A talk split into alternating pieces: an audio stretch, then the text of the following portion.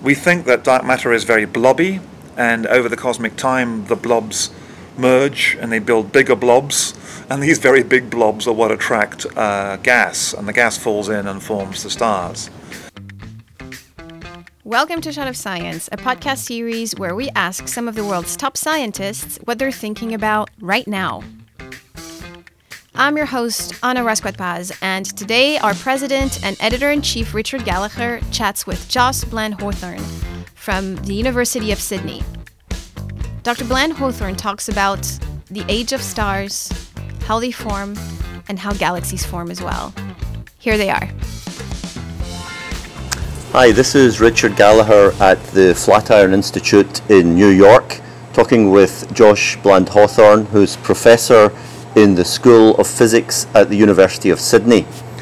Uh, Joss is an editor for the Annual Review of Astronomy and Astrophysics.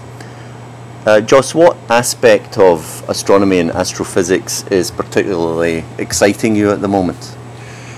I suppose of the many exciting things happening now, um, galactic archaeology is particularly exciting and interesting. I should say what galactic archaeology is. It's a study of the stars in our galaxy using the information we have about ages. Some stars are very young, some stars are just young or medium aged, middle aged, and some stars are old, and, and a few stars are very old, ancient, like formed shortly after the Big Bang. So, using the information we have about stars, their locations, their motions, their masses, their ages, uh, and their chemistry, what they're made of, whether they're made of, uh, whether they have mostly hydrogen and helium with some metals or lots of metals. In astronomy, uh, we, by metals we mean any, any element which is carbon or heavier, which is a strange definition of a metal. But hydrogen and helium are the light elements. The universe formed mostly light elements. Lithium, beryllium, and boron, there's not much of it around. And then carbon and beyond, there's lots of it, and it's been produced uh, in the life cycle of a star. We call those the metals. So, how do you assess the ages of different stars? So, the ages of stars is, is actually the most difficult measurable for a star. The only star whose age we know accurately is the Sun. That's 4.57 billion years old. That's an accuracy of one part in uh, a hundred or so. Um, for every other star, it's it's complicated. There's a basically models. We have models of how stars evolve with cosmic time. They have colors in blue light, green light, and red light, and basically we model how these different these different colors, like the blue compared to red or blue compared to green, how those colors evolve with cosmic time. We call that the Hertzsprung-Russell diagram. Um, but in order to use that method, you need to know other things about the star whether it's got a lot of metals or not much metals. Um, nowadays, we have new ways of doing this. We use what are called asteroseismology experiments. This is a simple observation that stars oscillate, and the way in which they oscillate tells you something about their internal structure and their masses. So uh, there's satellites with names like Kepler and TESS in the future, satellites with names like Plato. They're measuring um, properties of stars based on how the stars flicker. Um, and, they, and our own sun, for example, flickers in a complicated way. The light flickers um, because of the star pulsating. Uh, and that's given that's probably our best way in to more accurate masses and therefore more accurate ages for stars. So, what's the scope of uh, how much uh, you can see? Is it is this um, the neighboring groups of stars, or do you see right through the galaxy or beyond? What's the what's the scope of the of the field that you're studying? So yes, galactic archaeology. There are people that look at the entire galaxy, and it's something like um, several hundred thousand light years across.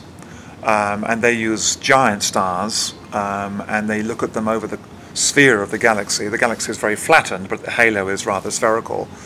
Uh, and then there are others that concentrate on the more rich information that comes from looking at stars in our solar neighborhood, only going a few hundred light years away from the sun's position. So the ones when we look nearby, we have enormous numbers of stars and enormous richness that fall within our observational uh, survey. When you look further away, uh, you can still have millions of stars in your survey, but they're, they're, they're, they're more rarefied over a much larger volume. So basically, you learn different things whether you're looking locally or whether you're looking globally. So even locally, there's a richness in the ages of stars. Oh yes, yes. Locally, there are the oldest stars and the youngest stars. In our disk, in the disk of the galaxy, that's where you find most of the young stars, because in the disk of the galaxy is where most of the gas is. As like, when you look along the Milky Way across the sky, you see these dark patches. Those dark patches are due to gas and dust clouds. Uh, and you'll see that there's lots of blue light in, along the Milky Way when you look across the night sky. So that's where the young stars are. Um, and but in a, mixed in with the young stars are lots of old stars that formed from clouds and didn't travel very far away. So we have the sun, as I just mentioned, was 4.57 billion years old, but uh, Arcturus is thought to be as old as maybe 7 billion years old. There are other stars like Sirius that might be 10 billion years old and the universe is 14 billion years old. So you'll find very close by uh, uh, stars of all ages, young and old. We're going to take a quick break. Stay with us. What is known? What isn't known? Knowable Magazine, the award winning journalistic publication from Annual Reviews, seeks to make that knowledge accessible to all. Knowable reports on the current state of play across a wide variety of fields, from agriculture to high energy physics, biochemistry to water security, the origins of the universe to psychology. Every piece is deeply reported, fact checked, and free to read and to republish. To stay in the know, head to knowablemagazine.org/newsletter and sign up for the free Sunday newsletter today.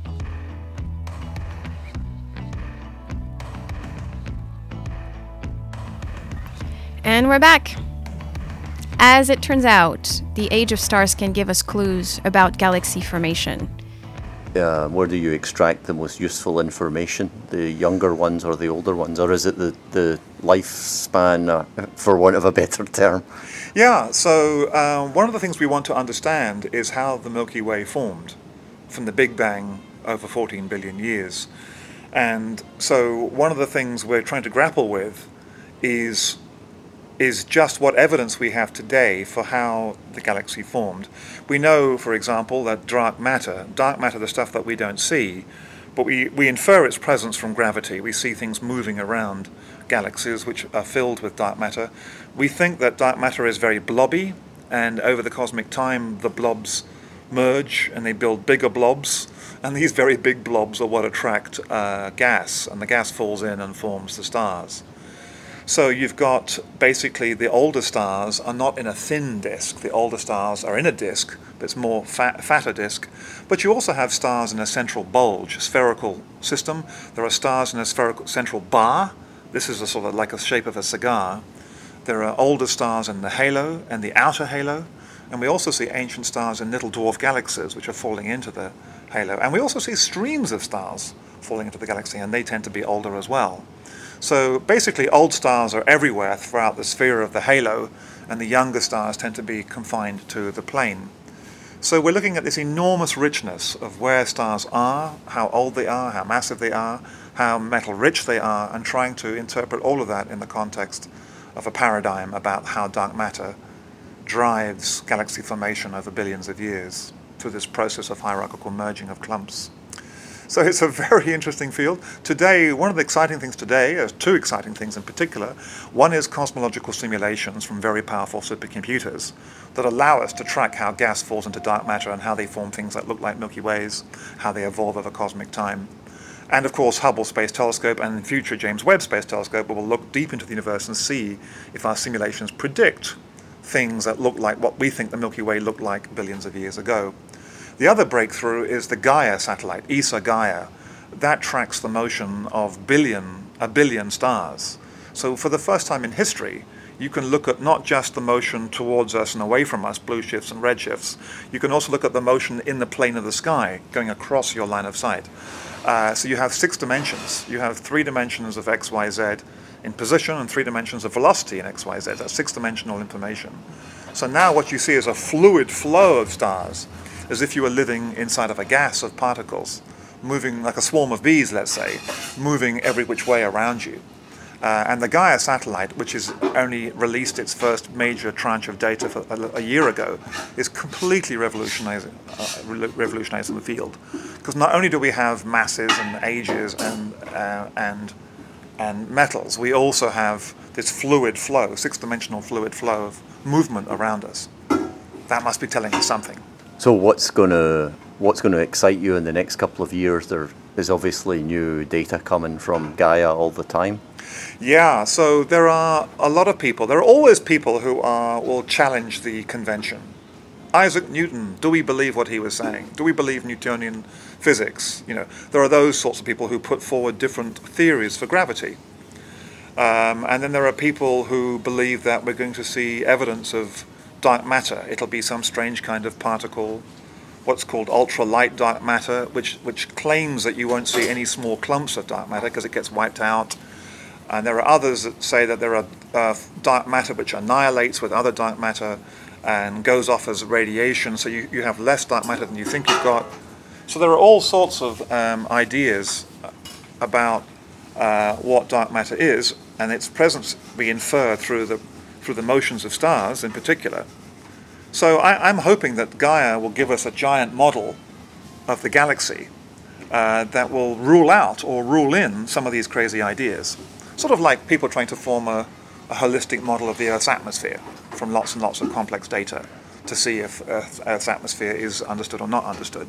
We're doing the same thing. We're trying to form holistic models of the galaxy from all these data to see if we basically what we see is what we get or whether there's something we're missing, like new new physics. That would be very exciting. Yeah, fantastic.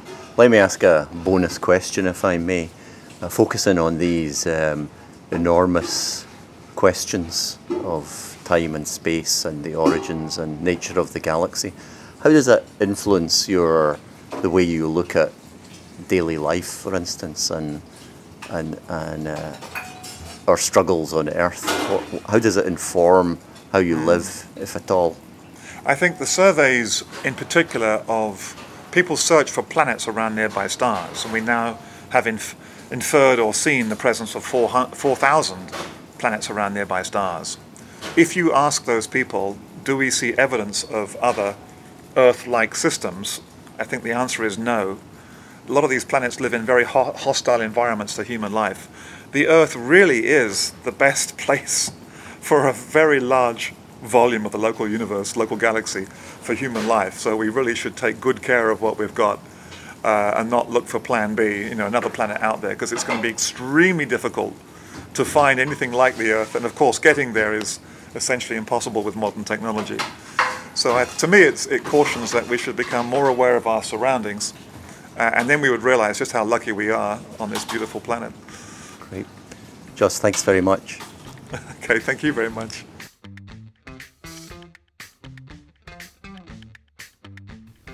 This was Shot of Science with Richard Gallagher and me, Anna Rascouët Paz. Thank you to Joss Bland Hawthorn who is an editorial committee member for the annual review of astronomy and astrophysics.